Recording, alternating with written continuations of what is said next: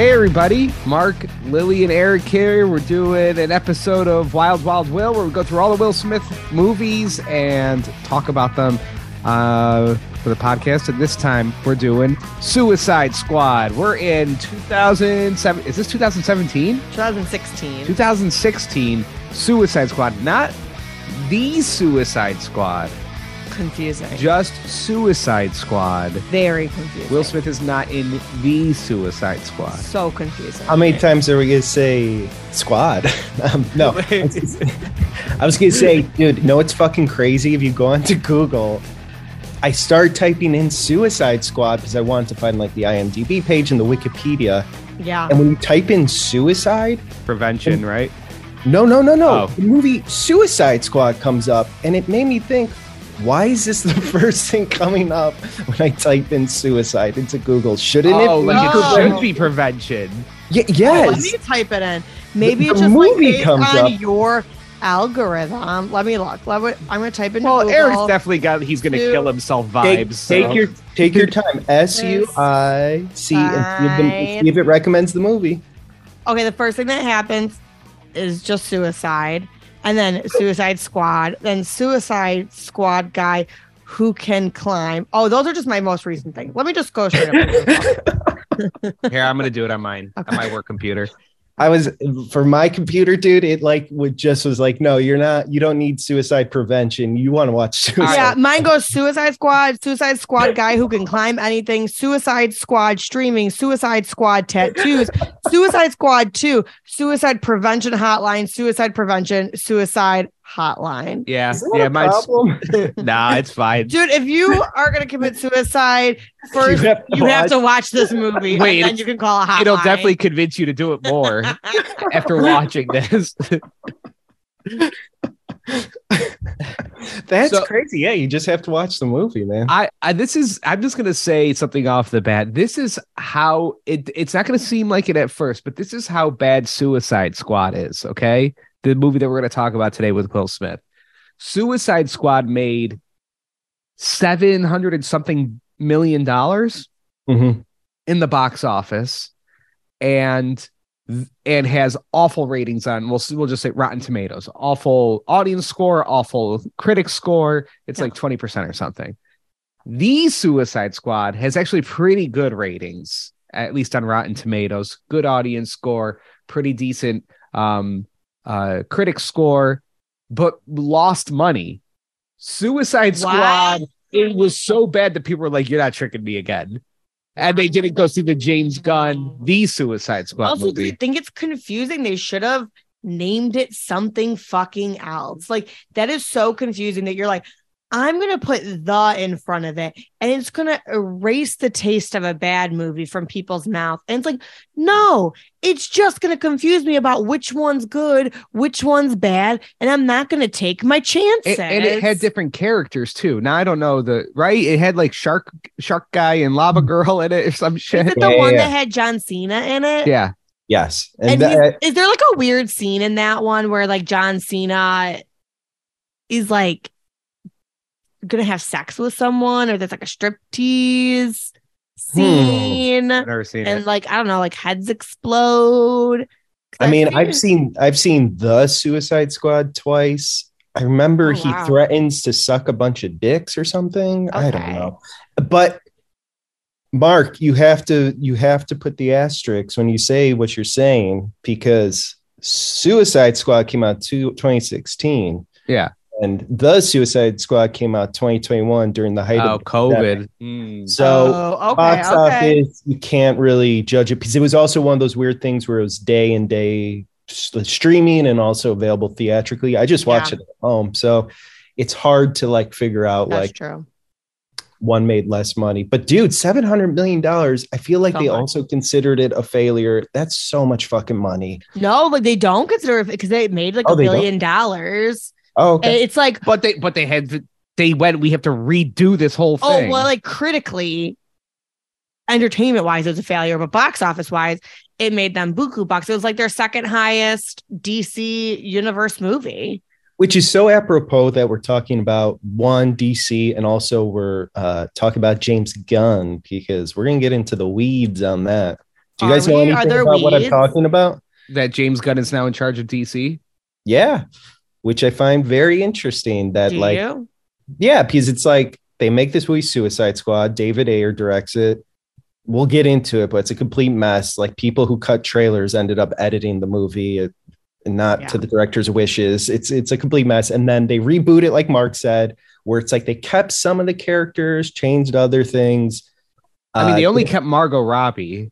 And who's the boring guy who likes the demon in this one? Joel Kinnaman. And he's like way better in the Suicide Squad. He's like the military guy who's leading. Oh, the Southern, like just. Oh, wow. Dude. Was he nothing? He was like, Katana can. She has a sword. But he shows up. A couple other characters show up. But anyways, now James Gunn. Dude, who wants to be in charge of any the franchise Marvel DC? Like it doesn't last, and especially DC, like they have it obviously does last. Like look at Kevin Feige over at Marvel.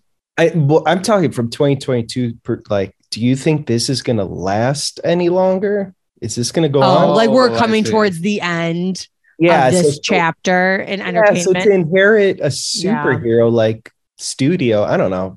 No, I'm with you. Because honestly, I think it's two things. I think that fans are getting a little tired of it. I think actors are also getting tired of these like long multi-year deals with these huge franchises. Yeah. You know, it is a lot. But here's my thing. I'm not going to ever be able to say a lot of bad things about James Gunn because God damn it, I love his brother who played Kurt on Gilmore Girls. So. He was in Gilmore Girls? His brother, yes. What? His brother was Kirk on Gilmore Girls, and that motherfucker stole every scene that he was in. He was supposed to be just like a throwaway character, but like he was so fucking funny that they built like an entire character around him. So just from that blood relation alone, like I have to be a fan of James Gunn, whether I want to be or not. Or unless he does something really terrible, then I'll revoke my fandom.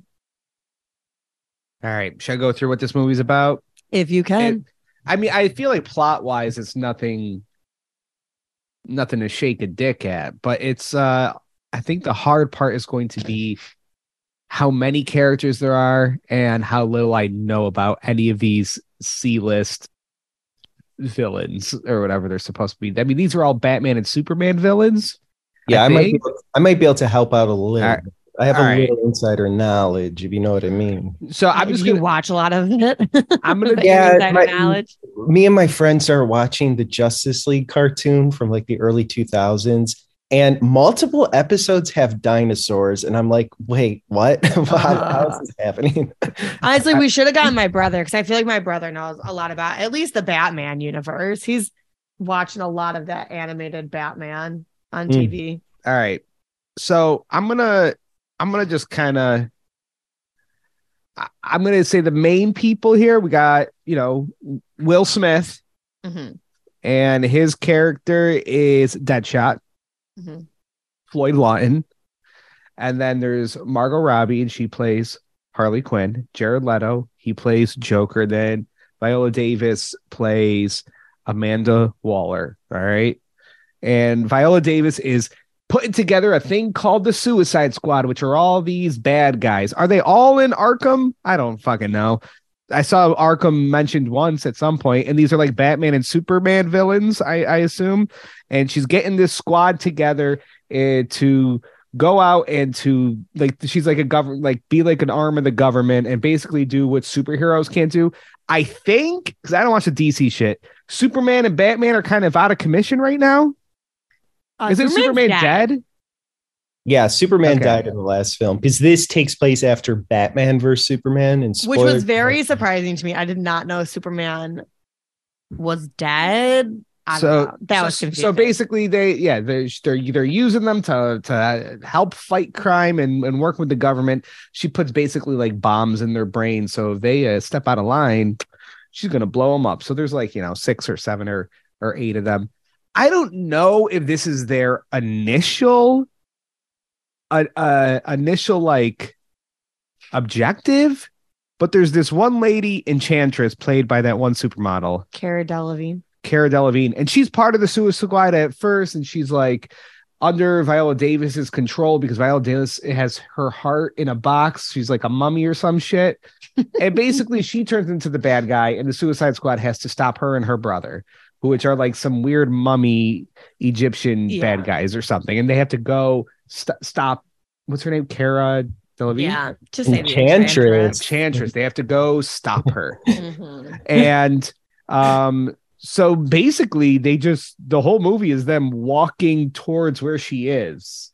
They're in a city and they're just walking down a street towards where she is, and they have to fight some bad guys on the way. Mm-hmm. There's a couple helicopters. There's too many helicopters. There's kind of like a B story of Joker. You know, Joker and Harley Quinn are together, and Joker's trying to basically break Harley Quinn out of this situation. Mm-hmm. Mm-hmm. So there's that. It really doesn't matter. No. But that happens. And she ends up back with the Suicide Squad, and you think Joker's dead, but he's fucking not or whatever. Yeah.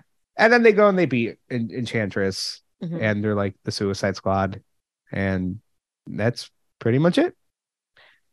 You know, can I just say out the gate that I don't really enjoy the trope.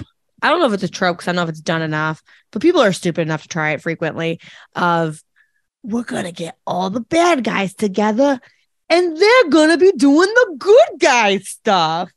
Like, it's just not that good or that interesting. I much prefer the trope of, here are what are supposed to be good guys, and holy shit, they're bad guys.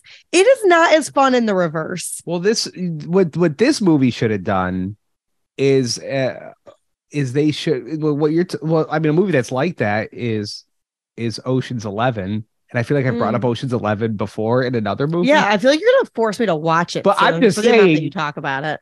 This movie should have copied, like, watched Ocean's 11 and copied it exactly, where it's like you have the beginning action sequence, and then you have, we got to get the crew together, and then you have, what's the mission with our crew, our ragtag crew of people we had to get together, right? And then it's go and do the thing that you got to do, and then there's the little bit of a twist or a double cross at the end. And then just fucking throw the credits on there. You got yourself a goddamn movie. Instead, they try to do this Black Hawk Down bullshit. I would have also maybe preferred if it's like the villains all had to come together of their own accord. Like, no one's really trusting each other, but they had like a mission that they all wanted to get done. So they had to work together, as opposed to like the government, like putting a gun to their head. I don't know. It just felt kind of hokey, some of it. Like, I'm not a bad guy. I just do bad things. I don't know. It just felt like kind of hokey at moments. Yeah. And I can't believe I'm going to do this, but I'm going to evoke Rob Zombie on this podcast. Ooh. And I don't even know why I'm making a big deal. I like, oh my God, he just appeared in my room. He's in his 50s. He's a good guy. I like him. He honestly seems like a nice person. Yeah. He like lives in Connecticut, has a farm. So I evoke him because as much as this movie, I think, wants them all to be bad guys, they're not really. Like Deadshot, who's Will Smith, right? Mm-hmm. He like is an assassin, but he's also killing like mob bosses and stuff. Like, he's not killing, oh, we need you to kill this housewife for us or something. Like, he doesn't kill women and he doesn't kill children. Right. So it's just like, okay, he's not bad. He's just doing, like, I don't know. And so I evoke Rob Zombie because he did something using the tool of like storytelling to like fuck with an audience when he made The Devil's Rejects, where he literally gives you the most like despicable, crazy fucking characters. Like the first hour of that movie are like those characters, these three serial killers, like taking innocent people hostage in a hotel, making them do like sexual acts to them, then murdering them, butchering them, making them wear the flesh of their partners. Like, it's just like the worst, most grotesque thing. And then the next hour, he convinces you that like you want to see them live and be the heroes. And you hit some free bird at the end. oh, you're like, how? I want them to don't shoot him. Don't shoot him. And he does he does things where it's like, oh, after they've just like murdered these people, they're gonna go out for ice cream, and you see like their relationship and how silly they can be and like how loyal they are to each other. And he gives these qualities. And again, it's the power of storytelling where it's like, oh fuck, look how easily you can be persuaded to be on the side of these people who just did the most like grotesque fucking things or whatever. So I think there's something to be said about that, the powerfulness of cinema, of storytelling. But yeah, you get this and it's like, wait, are they bad? That, you know, are they? I don't know. The one guy that truly seemed bad, which was one of my favorite guys. There's two of my favorite guys. I liked Australian guy that they're just like, fuck it, just give him a boomerang. Yeah, okay. Call it Maru or something. Give him a boomerang. He was like the bad guy, like he felt like he was just like bad, like he was just the whole time he was like conniving and stuff, and they blew that motherfucker up pretty immediately, right? No, they blew up. Blew wall up, climber. Slipknot. Yeah.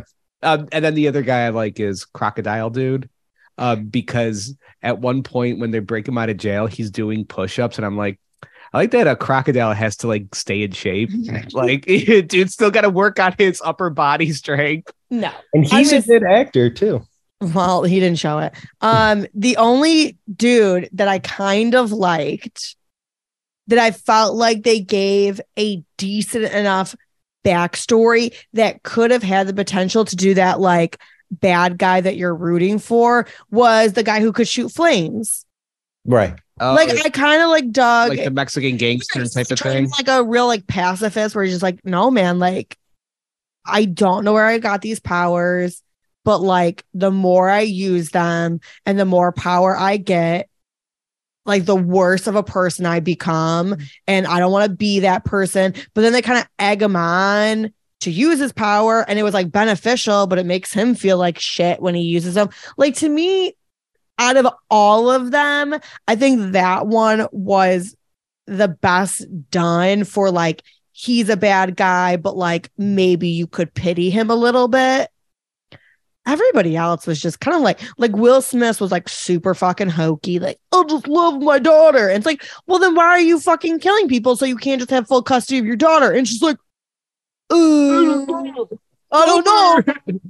There, I guess there's no real fucking reason. Well, just so to get into it, a lot of the problems of this, what Eric was talking about, like how they switched editors, and you said it was somebody that edits trailers ended up doing it. Oh, it was a company, like the company that edited the trailer for the film. They went to them and they wanted them to cut the movie, the entire movie top to bottom, and you can feel that, right? Talk about embarrassing. 10 minutes of the movie. It's insane.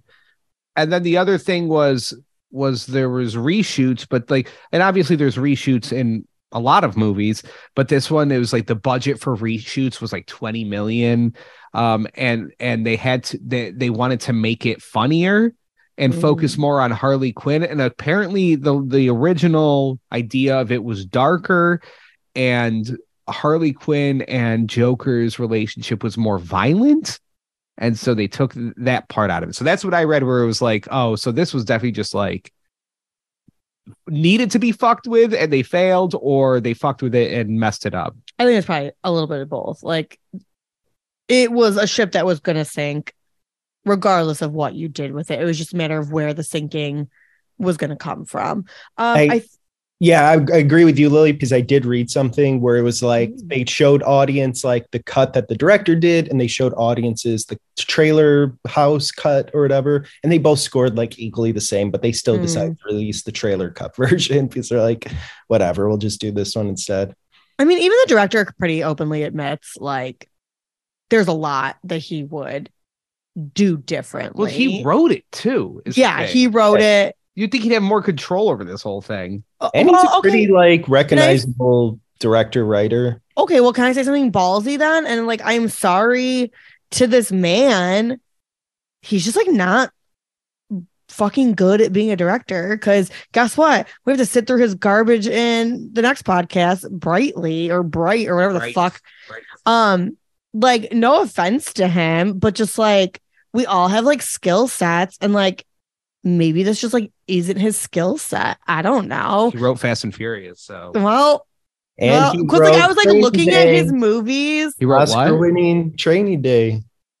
He wrote it. He didn't direct it. But have you guys seen Sabotage with Arnold Schwarzenegger? Now that's a good David Ayer film. Hey, it's actually really good. And he also did the Shia LaBeouf one where he plays like a gangster with like a big tattoo on his chest that came out like last year. Mark was making fun of it at some point. Yeah. I don't know. Well, you know, like maybe he's like a really good writer, but maybe he needs the filter of a director for his writing. You know what I mean? Because I feel like there's got to be some nice push and pull between like a director and a writer. It's got to be kind of hard when you're writing it and then directing it. And maybe you're not like fucking very good at one of those things. I mean, here's the other thing. You guys remember release the Snyder Cut. There's also release the Ayer Cut. So when he said there is not one, but there's a movement for it. They're trying to get out there. But he has like been like, guys, surprise. There is not one hiding in a. But he straight up says like he just didn't shoot good shit. But he's also riling up the fans because he's releasing like shit that the studio doesn't want you to see, like deleted scenes and things that didn't make it. Basically, DC had the huge issue where Zack Snyder stepped off of Justice League because of a family tragedy. And then also, I think the studio wanted to strip it from his hands because it was too bleak. They wanted to Joss Whedon it up. So they got Joss Whedon to do a new version of Justice League. That came out. The fans hated it. And then released the Snyder Cut movement happened. And the fans got their way over the pandemic. They released the Justice League Snyder Cut version, right? And that one was like immensely better than the Joss Whedon one. Now people want the Ayer Cut to come out. And I kept thinking about this. Are we living in a time period where like release the Ayer Cut and release the Snyder Cut is kind of like the same people who don't believe in elections and think there's like election fraud? Like people just can't accept the media they're giving. Back in the day when you saw a shitty movie or something you didn't like, you just had to sit in it and be like, this fucking sucked. Like, yeah. Pissed. But now people are like, well, this isn't the true film. Like, we need to release the true version. And there is a true version over there. And we're going to like raise money and start a movement because elections aren't real and movies aren't real anymore. And it's, I don't know, it's very fucking strange. I feel like maybe people just get like sick of what they feel like is studio meddling. Yeah. You know what I mean? Like, I mean, back in the day, studios ran everything. They literally owned I mean, fuck, they still do, I guess. They own actors. Like, this is what you're doing. And like, no one really gave a fuck. As long as you were throwing movies out, that's all we cared about. As we're like now, I feel like there is so much to consume that we're almost irate if we have to consume something that we think isn't up to snuff. And then we're just like, it wasn't the director. It was the studio. And, you know, maybe sometimes it is the director. There was well, I'm listening to a podcast that's going through all of the presidents of the United States, and they all get their own podcast. And a lot of these old timey presidents, what we know about them is they would just keep diaries, right? Mm-hmm. And they would write notes to people. And there was this one president that they like did forensic looks at his notes and stuff. And, you know, 30 years later, after his presidency, he was going back in time to his old notes and editing them to more fit the narrative of how he wanted to be viewed and of what was more okay. You know, times change and sensibilities change. So even in history, people are making edits to their work. Weirdly enough, I think I don't want to come down too hard on David Ayer, and not to say like we can't critique the movie that's in front of our face because he obviously had a strong hand in it. I just feel like, Oh, that's why this is why I can't come down too hard on him, because if you look at the timeline, it's something ridiculous where they're just like, you need to write it and start shooting it in like 2 months or something crazy. And there was not even like a pitch. Now, yes, a director doesn't have to agree to it, but in these trying times, you got to work, baby, and you got to get things cooking or whatever. So you're going to agree to the big studio film, but it's that double-edged sword, right? You agree to the thing that you have to write in 2 months, get shooting, it has a bunch of special effects, you got to cast it, all this shit. And then you finally release it. And then they go, we don't like it, reshoots, trailer house, edits it. And then we're going to put it out. I mean, dude, he's in a shit spot. I'm with it. I was looking him up. He was like a high school dropout. Like, he got bad brain? No, he doesn't have bad brain. I'm just saying, like, if DC came to me, was like, Lily, direct this film. And I was like, guys, what the living fuck do I know about this? They'd be like, we don't give a shit. Pull it together. I mean, like, yeah, I would do it, but I also wouldn't fault anybody if they're like, wow, this bitch did a bad job at it. And like, you know, I'm sorry, he's a real person with like real feelings, but like Bright fucking sucked too. Like, I guess he's just not my vibe. You know what I mean? Like, I get that he had like time constraints, but like when I see a pattern of just like not watchable movies from someone, I have to like look at the common denominator. And you know what? Maybe he's someone's vibe. Maybe there's other things he could make that I would enjoy, but maybe like a 2-hour movie just isn't the medium I enjoy from him. Like, I think he could make a really good music video. This is also the movie where Jared Leto tried to pull that, like, that he's a method actor type of thing, where he was in character as the Joker We do need to get into the Jared Leto entire time. Like, what was he? Was he like tricking people or something? Sending like condoms to people and dead rats, like used condoms, dead rats. Fucking. You know what? Let this be the podcast. I'll say it. Jared Leto seems like a fucking asshole. Well, I'll say it. We're going to say it. This is all allegedly because Eric gets so nervous. Oh, you stole my David joke. Ayers, allegedly. You stink. David Ayer, you stink as a director. Jared Leto, you stink as a person. Margot Robbie, you seem like a fucking angel. I don't know. This is one of those things where, I mean, this has been said a billion times, but it really is true. It's like nobody's a method actor when they're playing a nice person. Yeah, you know what I mean? Like, I went around and spread good cheer. Yeah, it's always just like, I was shitting in a cup and I threw it in somebody's face, or I was just mean to people, like on set. You know what was bizarro to me with this movie is I had to ask Mark while we were watching it, because I'm not like super versed in Marvel or DC, but DC especially because they all look like hunks of shit. I was like, did they make a Joker movie with Jared Leto? And Mark's like, no. And I was like, there wasn't one before this. No. There wasn't one after this. No. Why have I spent so much of my life having to hear about Jared Leto as the Joker when he's not even like a star in this movie? He's definitely the subplot of this movie. So why have I had to hear so much about that trash as the Joker? It's called the internet, baby. Well, because they like, I think he initially was more of the story and they pulled back on it. And then he just kind of became a meme. And so that's why. You have to remember where we were in 2016 too, where basically the last time we saw Joker on screen was Heath Ledger in 2008. And that was such like a big cultural thing. It's something people still talk about. So when you cast a new Joker and you're getting your first images of him on the internet, oh my God, the first trailer, there is that like, I don't know, fan hype of just like, oh my God, we're going to see a new Joker, a new iteration of this character finally. Which I was thinking, like, I'm going to say that I think Jared Leto was bad at being the Joker. Mm-hmm. Like, I don't think it was good, but I was telling Lily that I think this is more true to other Joker shit, where it's like the Joker's, he's always just been kind of like a gangster, right? Like, in the cartoons and even with the Tim Burton Batman, it's like he's a gangster. Yeah. Like a 1940s gangster, and that's kind of his shtick. And the Christopher Nolan, Batman movies with what's the guy? What's his dick?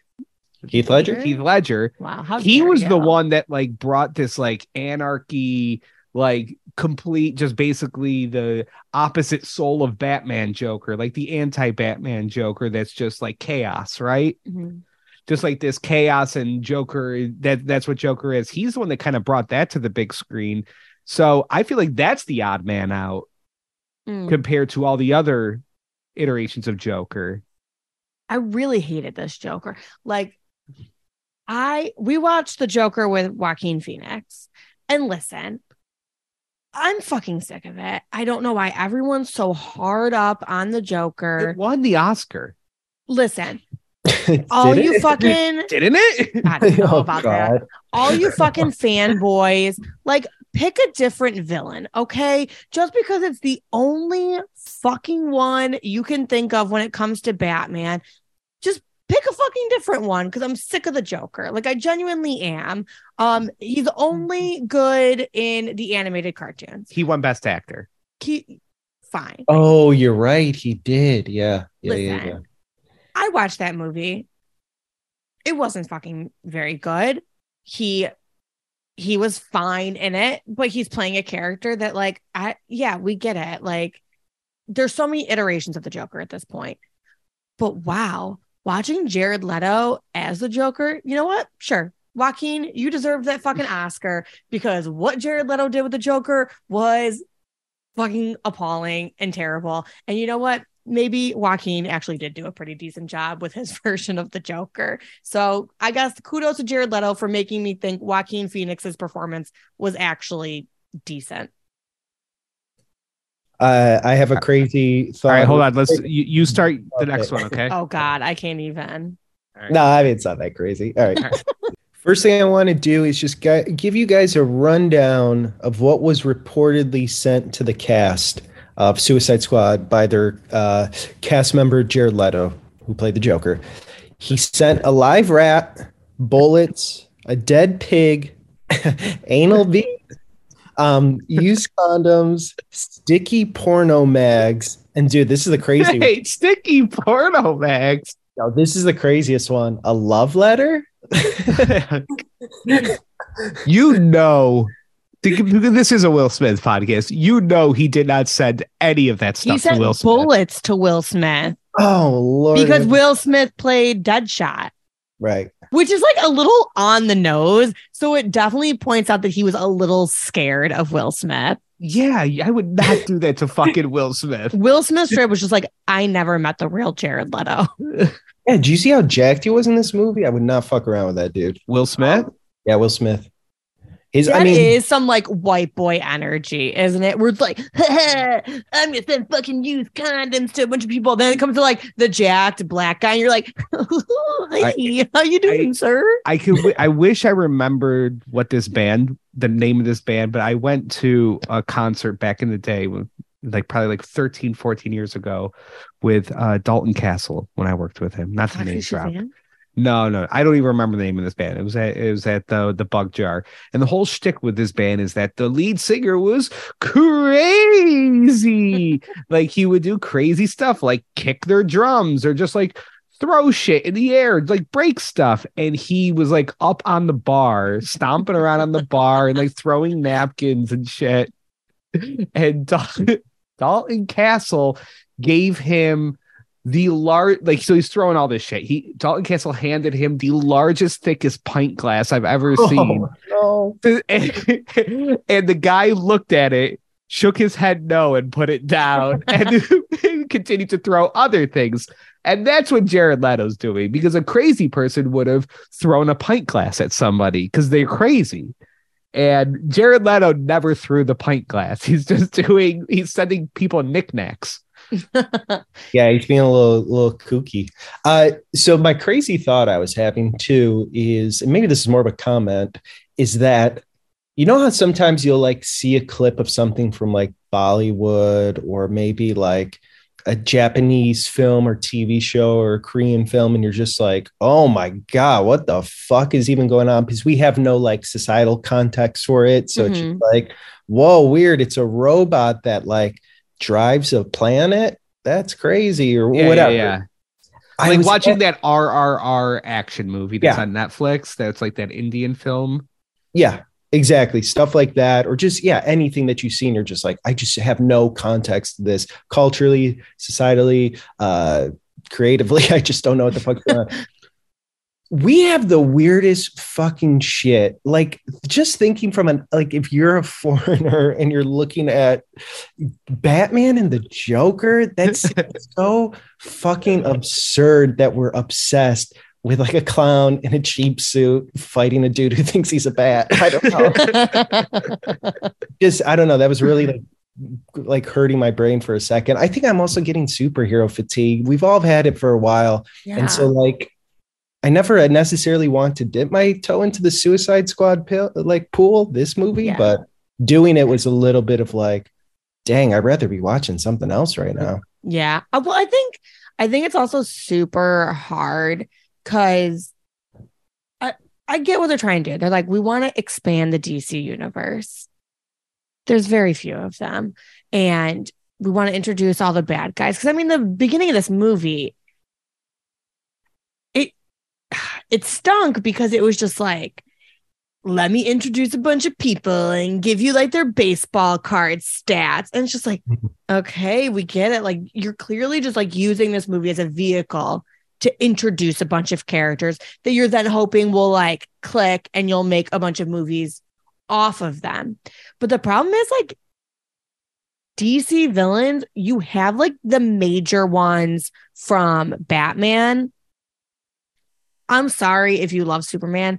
Most of his villains are very fucking forgettable because he's fucking Superman. You don't like Brainiac or Lex Luthor? Oh, like Lex Luthor is probably the only one I know. Lex Luthor is probably like your best one. But like, if I'm Batman, Lex Luthor in no way like fucking makes me nervous. You know what I mean? Because like, I don't care about kryptonite. So like, I think the problem is like you just don't care about a lot of these villains in this movie because you've barely heard of them unless like you're a huge fan. But the problem is this movie needs to get the not huge fans in its core. So it's like, you know, the two people I know, Harley Quinn and the Joker, right. I've just seen so many iterations of them. And like Margot Robbie does a fine job, though I will say, give her to me in the black and red. Don't give her to me in this like fucking super sexy thing. I don't give a shit about Enchantress. I don't give a shit about, honestly, anybody else outside those two. I mean, look, I think it's the tough thing with a lot of these superhero movies because I get that there's other people that are more into this stuff. So as a person that's not like, to me, like my superheroes were Batman, X-Men, and Teenage Mutant Ninja Turtles. Growing up, those are the ones that I latched onto. Spider-Man? Yeah, Spider-Man's fine. Like, I'm cool with Spider-Man. I understand Spider-Man, but like, I wasn't even into Superman or anything. Like, to me, Iron Man was too deep. When they came out with Iron Man, for like, obviously I know who Iron Man is now. When they came out with Iron Man for the first time, the first movie, I was like, who the fuck is? I thought it was Mega Man. Oh, okay. From Nintendo. That would have been sick. But anyways. Yeah, but yeah, I don't know what they're doing. Like they're just, especially after COVID, everybody's in such a, like the studios are in an awful situation because you can't make the, like we've said, the mid-level movies, and you're just like trying to scrape together some intellectual property to make some cash off of. So, I mean, they're literally in what, phase 6 of Marvel? Like what? I don't even know what they're doing anymore. They don't either. I think the problem is DC wants what Marvel has right now, where it's got like the millions of phases. But I think there's a very distinct difference between Marvel and DC. And DC really wants to fight this distinct difference. And it's Marvel can be very colorful. It can be very flashy. Like, listen, I'm not a fucking fan of Marvel movies. Unless it's Spider-Man, but that's more of a Sony thing. Anyways, but they're very colorful. They're very flashy. I'm sorry, DC. You're dark. You're just fucking dark, motherfuckers. And you have to just accept it. Because when you do, it goes so right. Like the Batman with Robert Pattinson. Mwah, loved it. Put a kiss on it. Eric saw it 100 million times. Batman is dark. Honestly, give me a fucking dark Superman. Maybe you did. I didn't fucking watch it. But like, I'm sorry. DC, it's just darker. And you can't try and make a Suicide Squad where you're like, we're going to get to like infuse this with color and this weird energy. Because it's just not your vibe. And I'm so sorry that you want to fight against it. Yeah, and here's what's interesting, too, because you're actually bringing up a good point, and something I've often thought about is that instead of these studios chasing Marvel, because that's what they're doing. They're like, well, let's franchise this Star Wars. Let's have like, let's franchise it, have TV shows, have interconnected universes, spin-off films, all this stuff. Let's build a cinematic universe. DC doing the same thing. They're just like, holy shit, Marvel's making hand over fist. We got to introduce Superman and bring Batman, Suicide Squad, and blah, blah, blah, blah. So they're all trying to emulate what Marvel does, and they're not succeeding. Marvel just figured it out. But when DC has success is when they do the Batman. That's not connected to anything. It's literally like this director has a specific vision of what he wants to do. He does not want to be attached to anything else. Robert Pattinson can't meet Superman in the Batman versus Superman, you know, because they have Ben Affleck as Batman. So like nothing can connect, and it did well. Say what you want about the Joker, if you're a fan of it or not. It won the Oscar, or the Joaquin Phoenix won the Oscar, and it made over $1 billion. Mm-hmm. And it's a movie that's like a mid-level movie. It's not some $100 million, $200 million movie. So when they do these offshoots, they get success, but they're so determined. And now they've just hired James Gunn to run the errand of being like, okay, now we're scrapping everything. So the last 10 years we're scrapping, and we're starting fresh with a new Superman, and we're going to make this interconnected universe. And it's like, but you had so much good success with the one-offs. Even James Gunn's The Suicide Squad, if you want to consider it a one-off, it's a fucking good movie, and it's a good one-off because I don't have to worry about, oh yeah, Ben Affleck's Batman and he'll show up and this. It's just like, no, this is just its own small little contained story. We're just going to do it. And then that becomes a trend where you're like, oh fuck, I want to be the studio that makes the one-offs, not the interconnected universe. Yeah, I'm with you. And especially even when in their interconnected universe, when they released the Zack Snyder 6.5 hour long Justice League whatever bullshit cut on HBO, that had so much buzz around it. Yeah. You know, just like being like, this is just this dude's thing. Mm-hmm. This is like what he wanted type of thing. And it wasn't like, I mean, it had its faults. I mean, it's like the longest movie ever, but I watched it and I didn't watch any of the other shit. I was like, oh, I got to see what the hell Zack Snyder is trying to do here. Mm-hmm. Yeah. Yeah. I mean, I think Christopher Nolan personally did it right, where it's just like, I'm making three. Christian Bale's making three. Like Robert Pattinson, give me three. Honestly, maybe give me four. Because like there was one where it's like, oh, they are doing something a little different. Because I understand Suicide Squad wanted to do something a little bit different. It just like wasn't in the right direction. You know what I mean? Like, dude, Colin Farrell as the Penguin, extraordinary. Like, I would love to see what they would do with the Joker. I would love to see what they would do with the Riddler, because it feels like they are basing them more in like actually being human, which I thought was like super cool.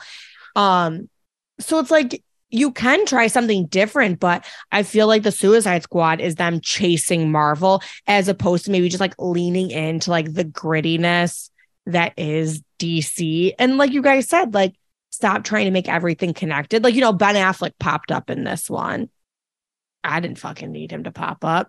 Also, guys, I don't understand it. Ben Affleck does not seem like a very good Batman. He doesn't have the chin for it. It was weird. It seemed like having Ben Affleck pop in and be like, hey, I'm here in the Suicide Squad, right? Movie. It seems like on paper, it would have been a good thing, but like I saw that and I was like, oh, this movie now seems cheaper somehow. Like it really cheapened the movie seeing Batman in it for some reason. And maybe it's because it's like, I don't know, when you're doing this stupid interconnected bullshit, you almost have to tease the possibility of it might happen in the future. Like, oh, at some point Batman might show up in here. You know, these are all his villains. But Batman just kind of showed up like 15 minutes into it. I'm like, what the fuck am I watching? Like, why the hell is Ben Affleck in this? His suit looked a little cheaper. He was lit kind of weird. And you're like, that's interesting. Also, I feel like I get a little confused too, because DC does do standalone stuff. I feel like we've had a lot of Batmans in my lifetime. I feel like we've had a good handful of Supermans in my lifetime. Cause like outside of like movies, you've also got like the CW, you know what I mean? Like they've had like Smallville, they've had, you know, Batgirl for a hot second. Like, so there's been like a lot of different Batmans, a lot of different Supermans. So when Ben Affleck showed up in Suicide Squad, it was like, wait, what movies was I supposed to have seen for this to make sense? Like when they started off, we were like, Superman's dead. I was like, when the living fuck did that happen? Because that's the problem. They make standalone films, but then they're also trying to make interconnected. So it's like, how the fuck does that work? Because like at least Marvel, it's like they just pretended like Edward Norton never motherfucking existed. Their shit is genuinely so interconnected.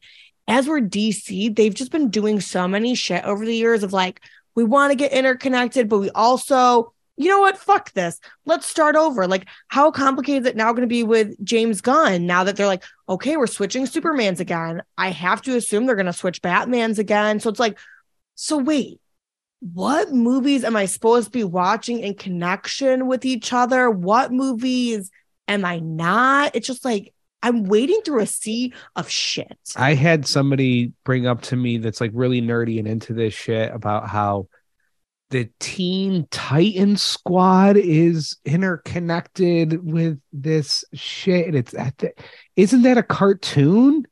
Like, it's a children's cartoon. What are we talking about here? What are and you? How would they be interconnected? I don't, because it's like Robin or some shit. I don't fucking know. I was like, I don't know what you're talking about. Honestly, instead of making Suicide Squad, maybe they should have made Teen Titans. That would don't care dope. Either way, right? That at least would have been different. Where you're like, oh, we're gonna introduce like a batch of people. Oh, Teen Titans.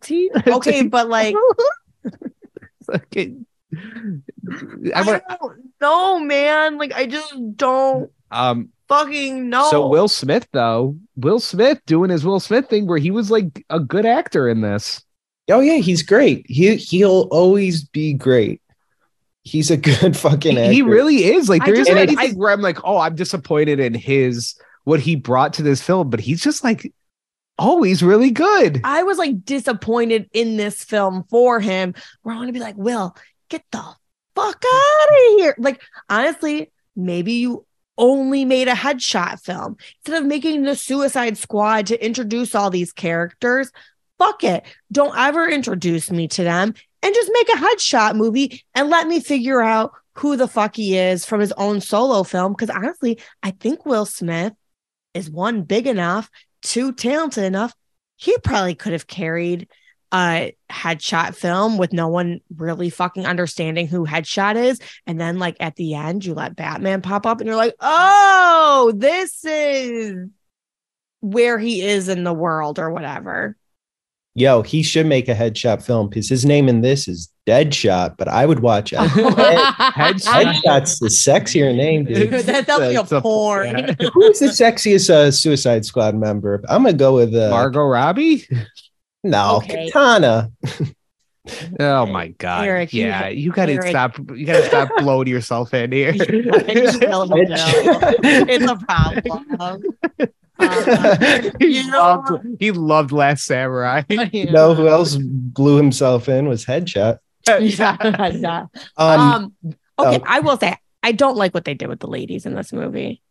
And the director has apologized also for what he did to the ladies in this movie. Like, part of me is like, whatever. Harley Quinn's like super sexualized, but I can give you leeway and say that's like part of her character. I don't know if her asshole needed to be out for the entire movie because that's also not part of Harley Quinn's character. That bitch is dressed in like a full clown costume, like all the time. But like her changing in front of people, whatever. It is what it is. Okay. What they did with the Enchantress, bitch, they did not need to have her fucking basically naked the whole movie. But then her brother was like some CGI machine man. What the fuck was that? Yeah. Oh, another thing that bothered me too is too much guns. And I don't say that as someone who's like against violence. I want more violence and like crazy shit in my movies, but didn't it seem like it's just like oh, okay, they're shooting these people. And then the next scene, okay, now they got to shoot these people. And then the next scene, they got to shoot. And then the ending is SWAT team breaks in, shoots a bunch of people, and that's the Joker. And I'm just like, I don't know. It felt like they had to diversify some of these action scenes. A lot of shooting. They had a singular baseball bat in there. Yeah. I think my two things were like, okay, so Deadshot's whole thing is like, he does like amazing sniper shots and shit, yeah, which they showed at the beginning. It was like, oh, that's cool. Mm-hmm. But then like halfway through the movie, because the whole movie is them just walking down, 15 city blocks to get to a building. He's just wasting people, like just with a gun, and just like, he never misses. Like, he's an amazing shot. Like, they do the thing to show his skill in the beginning where it's like, he's shooting a bullet through the exact same hole every time. Yeah. It's like, well, yeah, but he's also just 3 feet in front of these people. Like, I could cap this motherfucker. Like, I don't need to be called. I don't need to be called Deadshot. Like, I want to see Deadshot making some kick-ass shots. I don't want to see him just like blowing somebody's brains out from 3 feet. The whole thing was like I think like I'm trying to use a movie term, and I'm probably using it wrong, but it was very confusing. Like the blocking of the movie. Oh. Like their walk, like it was just poorly done, and just like the spatially where everybody was. I'm not even gonna say it was confusing, because for the most part, it was like a video game. It was like your good guys, your protagonist on the left side, that group walking to the right, like it's a Mario Super Mario Brothers game, and then the bad guys coming in from the right side, and they have to eliminate the bad guys.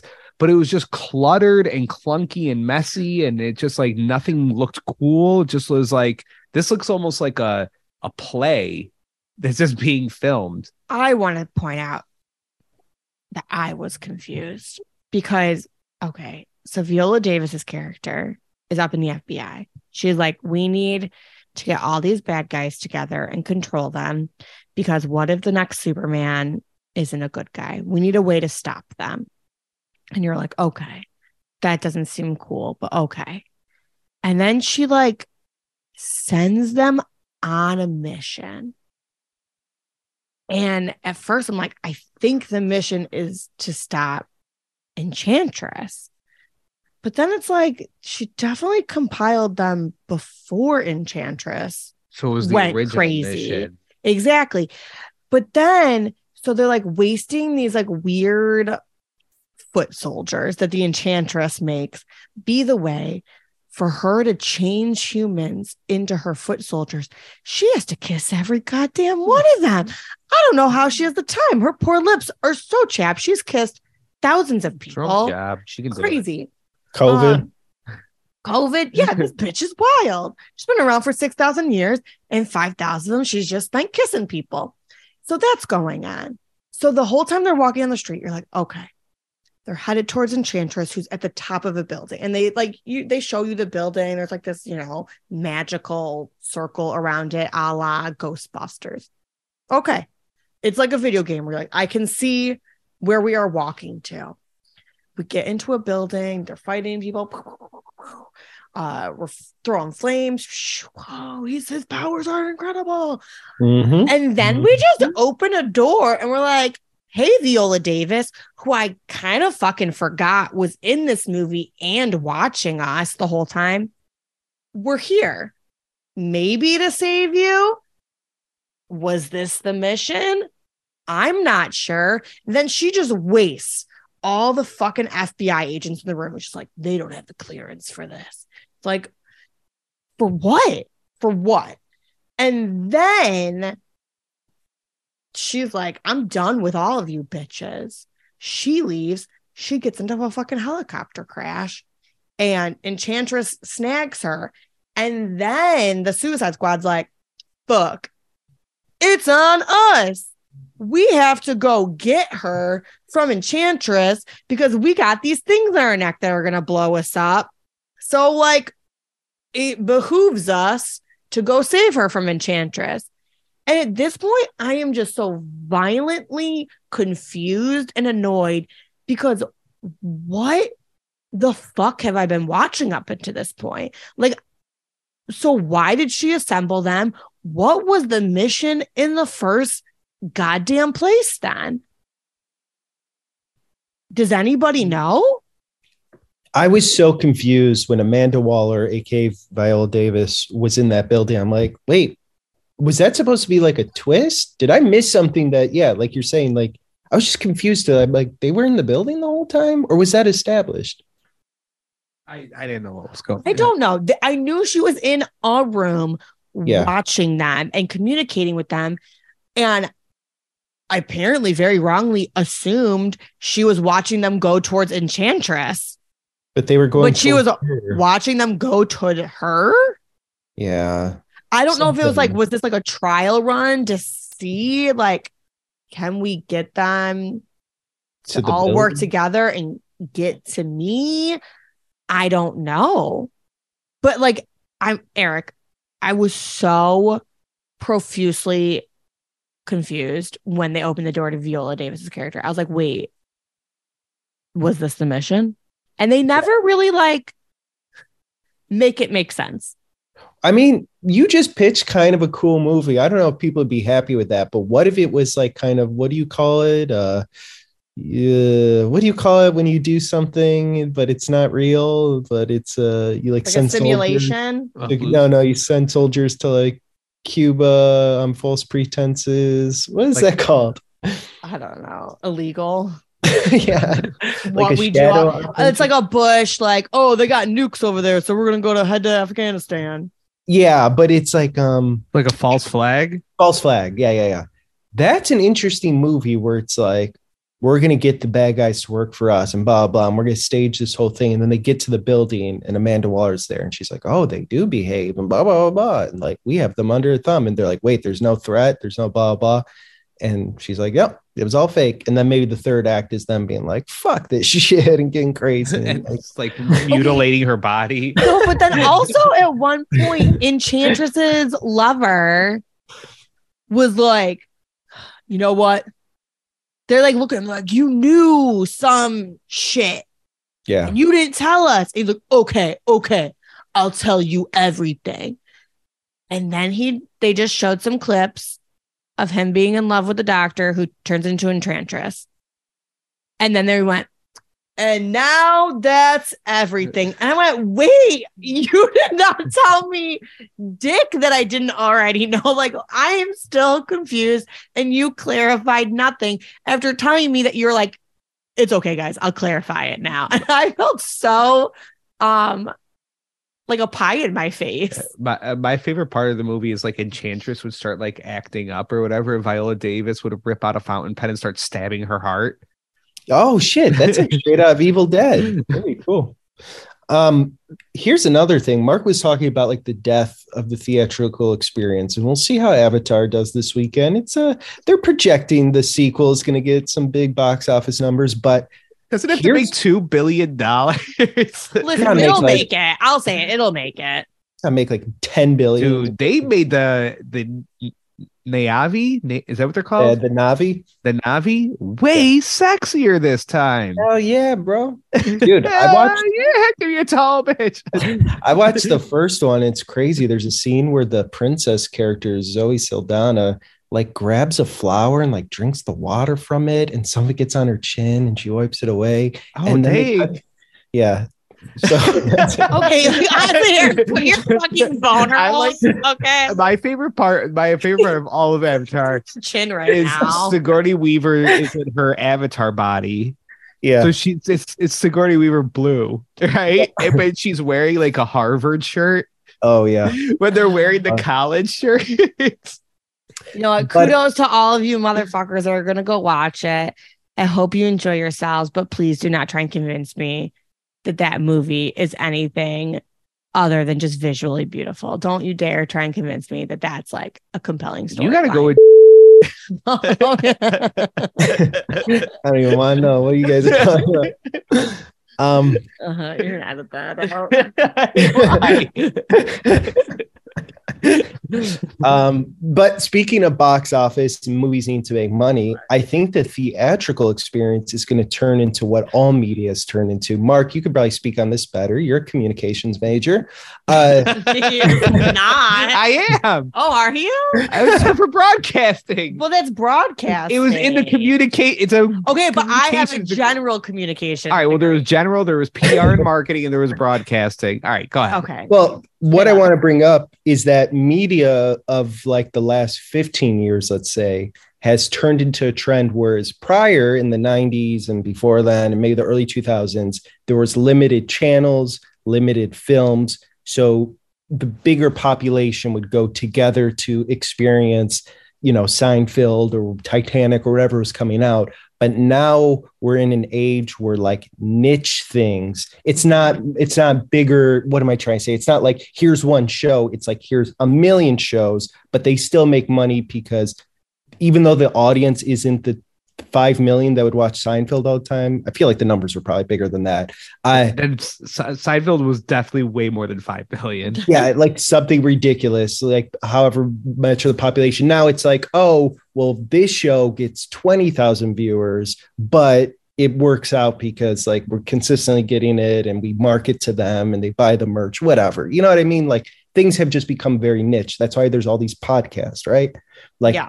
Everything gets spread thin. And I think that's going to happen to the theatrical experience, because if you look at some of the box office successes of this year, it's like, yeah, you have your big blockbuster movies, Top Gun, that made like huge money. And that's a very classic blockbuster. But then you have weird things like Terrifier 2, which was that clown killer slasher movie that was made for $250,000 and it grossed $12 million. That's in crazy. The theaters with no advertising. The only trailer was one trailer that showed up on YouTube, but there was no TV spots, no trailers before your theatrical experience.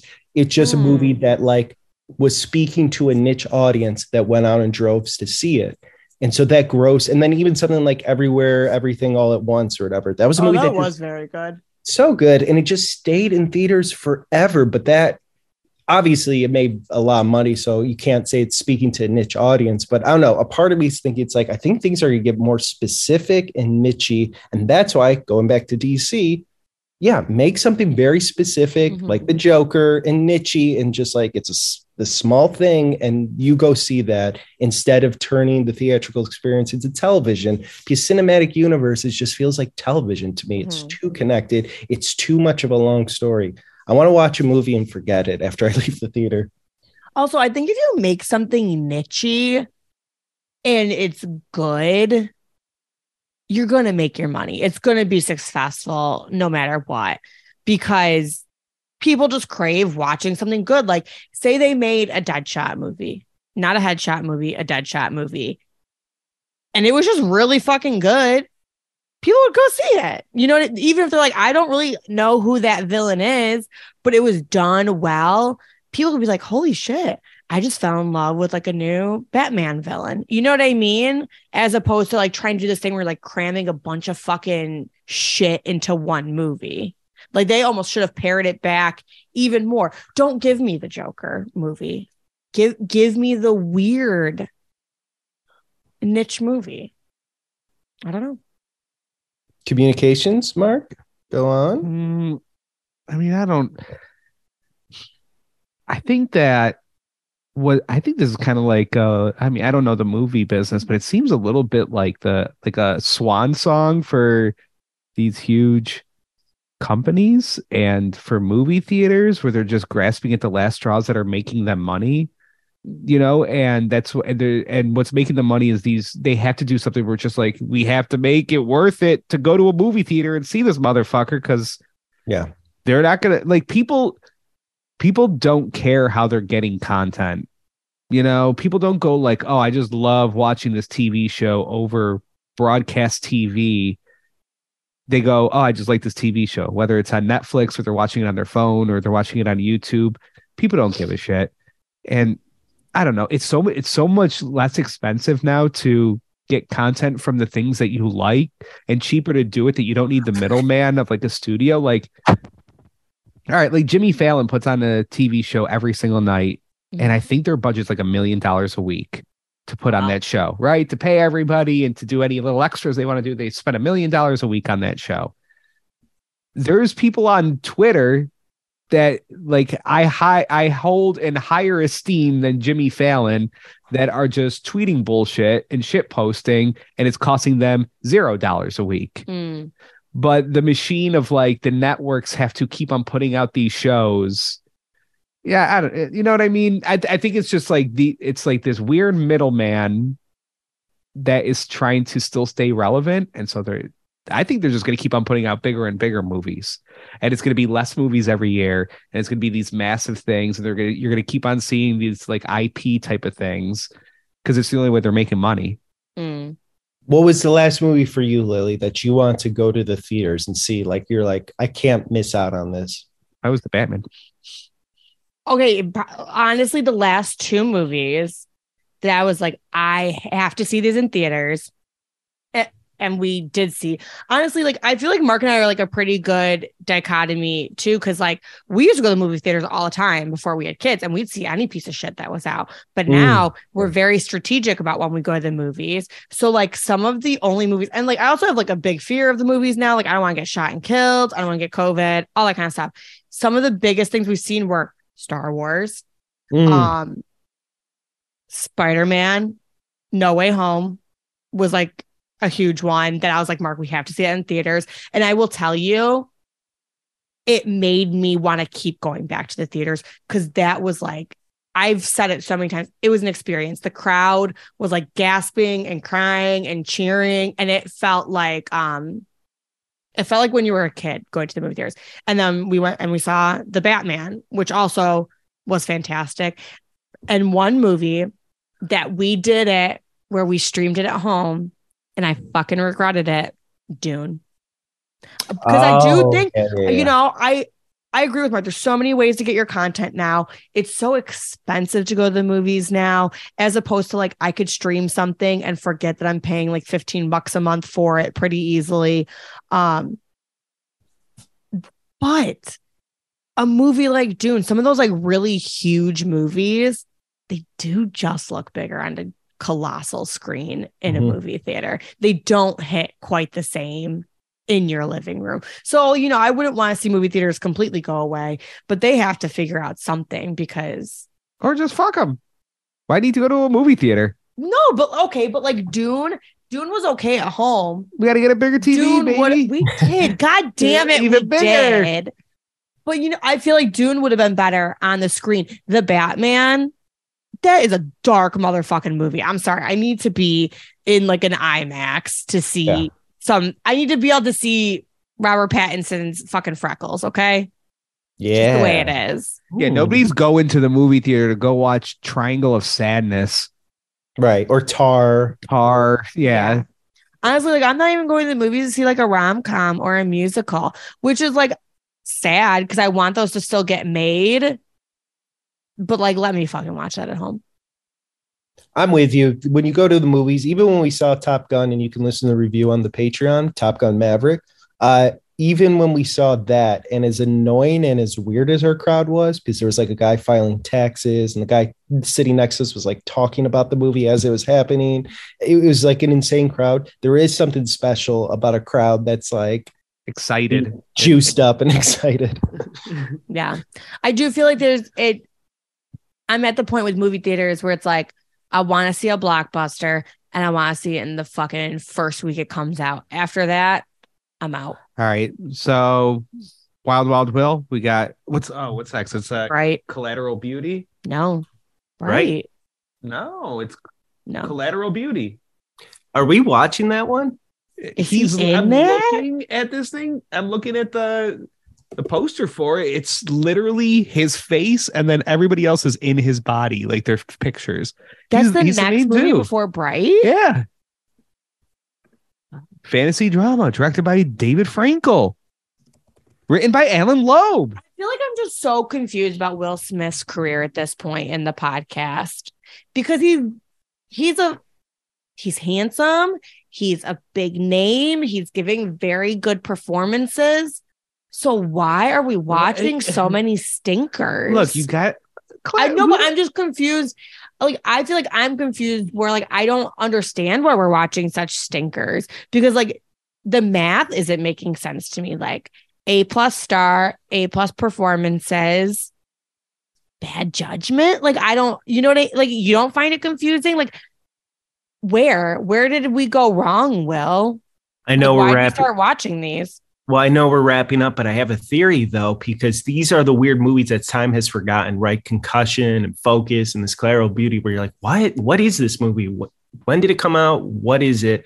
But we've kind of been enjoying them because they're so not in the zeitgeist. We're kind of like, oh, Focus was kind of weird and interesting, not perfect. Oh, Concussion was kind of weird and interesting. And I'm like, okay, maybe Collateral Beauty is going to be like, huh, okay. I'd rather spend the night watching. Yeah, I'd rather spend the night watching Collateral Beauty than Bright. Oh, yeah, for sure. I feel like it's just confusing. That's it.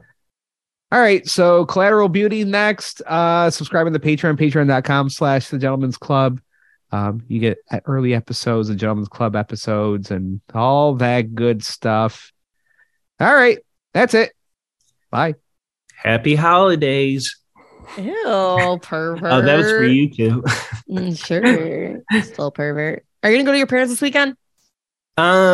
So possibly, like I said, I probably don't have COVID because I just had it. And then what we found out is the landlord, he doesn't know if he has COVID, but he's someone who I talk to quite regularly. And today he showed up and he's like, stay away from me because I feel sick as a shit. So, all right, yeah, maybe just stay home then.